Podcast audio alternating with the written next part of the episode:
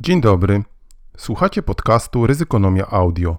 Więcej informacji o ryzyku dla biznesmena i obywatela Szaraka, moich e-bookach oraz usługach doradczych i szkoleniowych znajdziecie na stronie www.ryzykonomia.pl. Zaczynamy!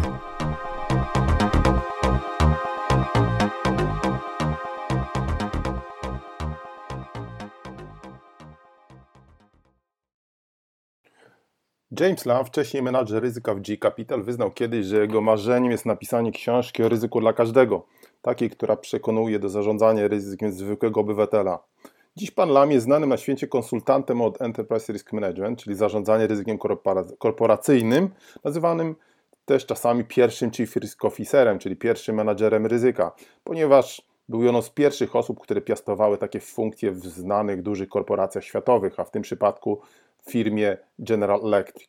Jest również pan Lam autorem amazonowego bestsellera o ryzyku korporacyjnym ERM From Incentives to Controls. I myślę, że wie co mówi. Pana Lama miałem okazję spotkać kilka lat temu w Warszawie, kiedy razem z kolegami z Stowarzyszenia Zarządzania Ryzykiem współorganizowaliśmy konferencję, na której pan Lam był mówcą.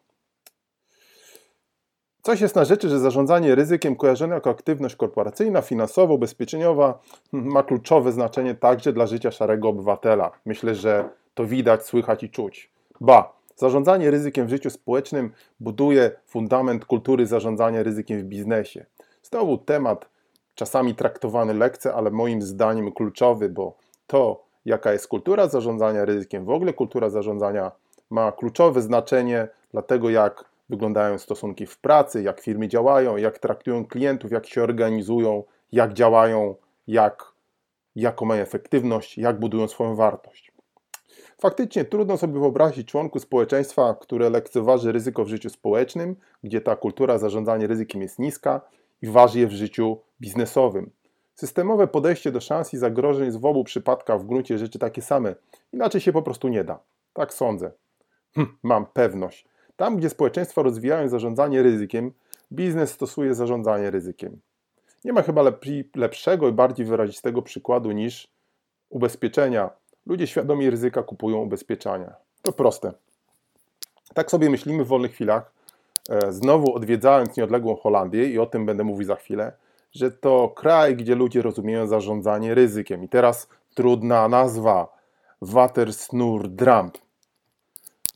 Cóż to jest? Nie będziemy tu przypominać, że jedna z największych grup bankowo-ubezpieczeniowych jest holenderska, więc termin jest holenderski, ale nie bankowo-ubezpieczeniowy. Ani przytaczać handlowych historii tego małego i zamieszkiwanego przez bardzo sprytny i zaradny naród kraiku, to pewnie też wszyscy wiemy. Na ten kraik, to słowo kraik, żaden Holender się nie obrazi, bo oni sami mówią, że ich kraj jest malutki, że pociągi kursują jak metro, bo to raptem kilkaset kilometrów wzdłuż i wszerz. Zresztą, jak tu nie zarządzać ryzykiem w kraju depresji, tej prawdziwej, morskiej, gdzie doskonale się pamięta ów właśnie Watersnur, jeszcze raz, Watersnur Dramp, który miał miejsce w 1953 roku.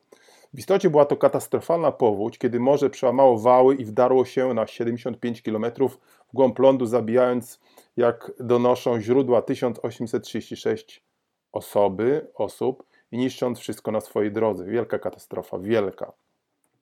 Ale i zarządzanie ryzykiem też było później imponujące. Sprytni Holendrzy podjęli trwający 40 lat projekt Delta, który zakończył się w 1997 roku budową, i znowu trudne słowo, Master Maeslanter King, czyli gigantycznych wrót pozwalających zamykać kanał do portu w Rotterdamie. Oczywiście inna sprawa, jakbyście spojrzeli na stronę internetową portu w Rotterdamie, to tam znajdziecie oczywiście informację, że port w Rotterdamie zarządza ryzykiem. Jak żeby inaczej. No i mamy tą kulturę ryzyka. Mądre zarządzanie ryzykiem to zawsze wykorzystanie szans i zagrożeń. Taka jest ryzykonomia holenderska. Skoro mamy wodę, to żeglujemy i mamy szansę. Holendrzy żeglują, a kanałów mają ponad 5000 km. Znowu powołuje się na źródła. Wszystko tam się wozi wodą, wielkie barki widać płynące równoległe do autostrad, do kolei. Jedna taka barka przewozi zapewne ładunek, na który potrzeba co najmniej kilkaset, a może kilkadziesiąt tirów, w każdym razie olbrzymi. I tanie taki ekologiczny.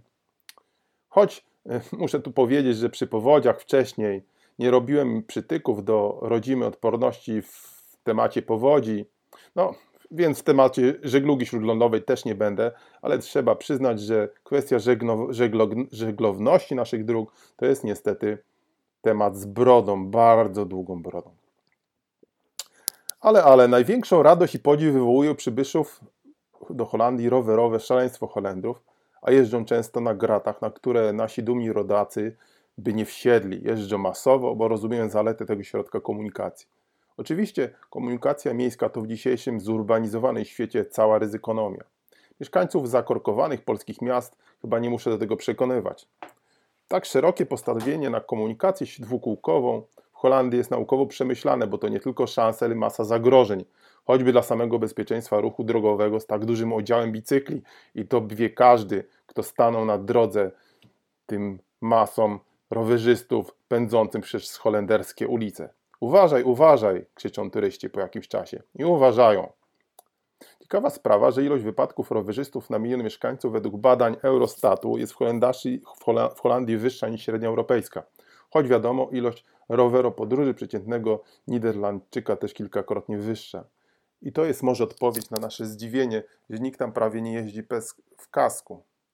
No właśnie, nie jeżdżą w kasku, więc pewnie nie ma wypadków. No niestety, prawda to nie jest.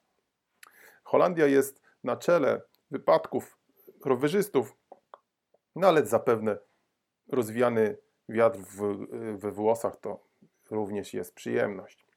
O statystykach rodzimych wypadków rowerowych w ogóle nie wspominamy, ale jak zgadliście, jesteśmy w czołówce, zaraz obok Rumunii, niestety, jak zwykle. Choć miejmy nadzieję, będzie lepiej, bo coraz więcej rodaków wsiada za dwukółkiem i rusza na nasze nowoczesne europejskie ścieżki. Więc ryzykonomia holenderska znajdzie tu doskonałe zastosowanie. Tyle na dzisiaj z wizyty mojej z Holandii. Do zobaczenia wkrótce. Do usłyszenia.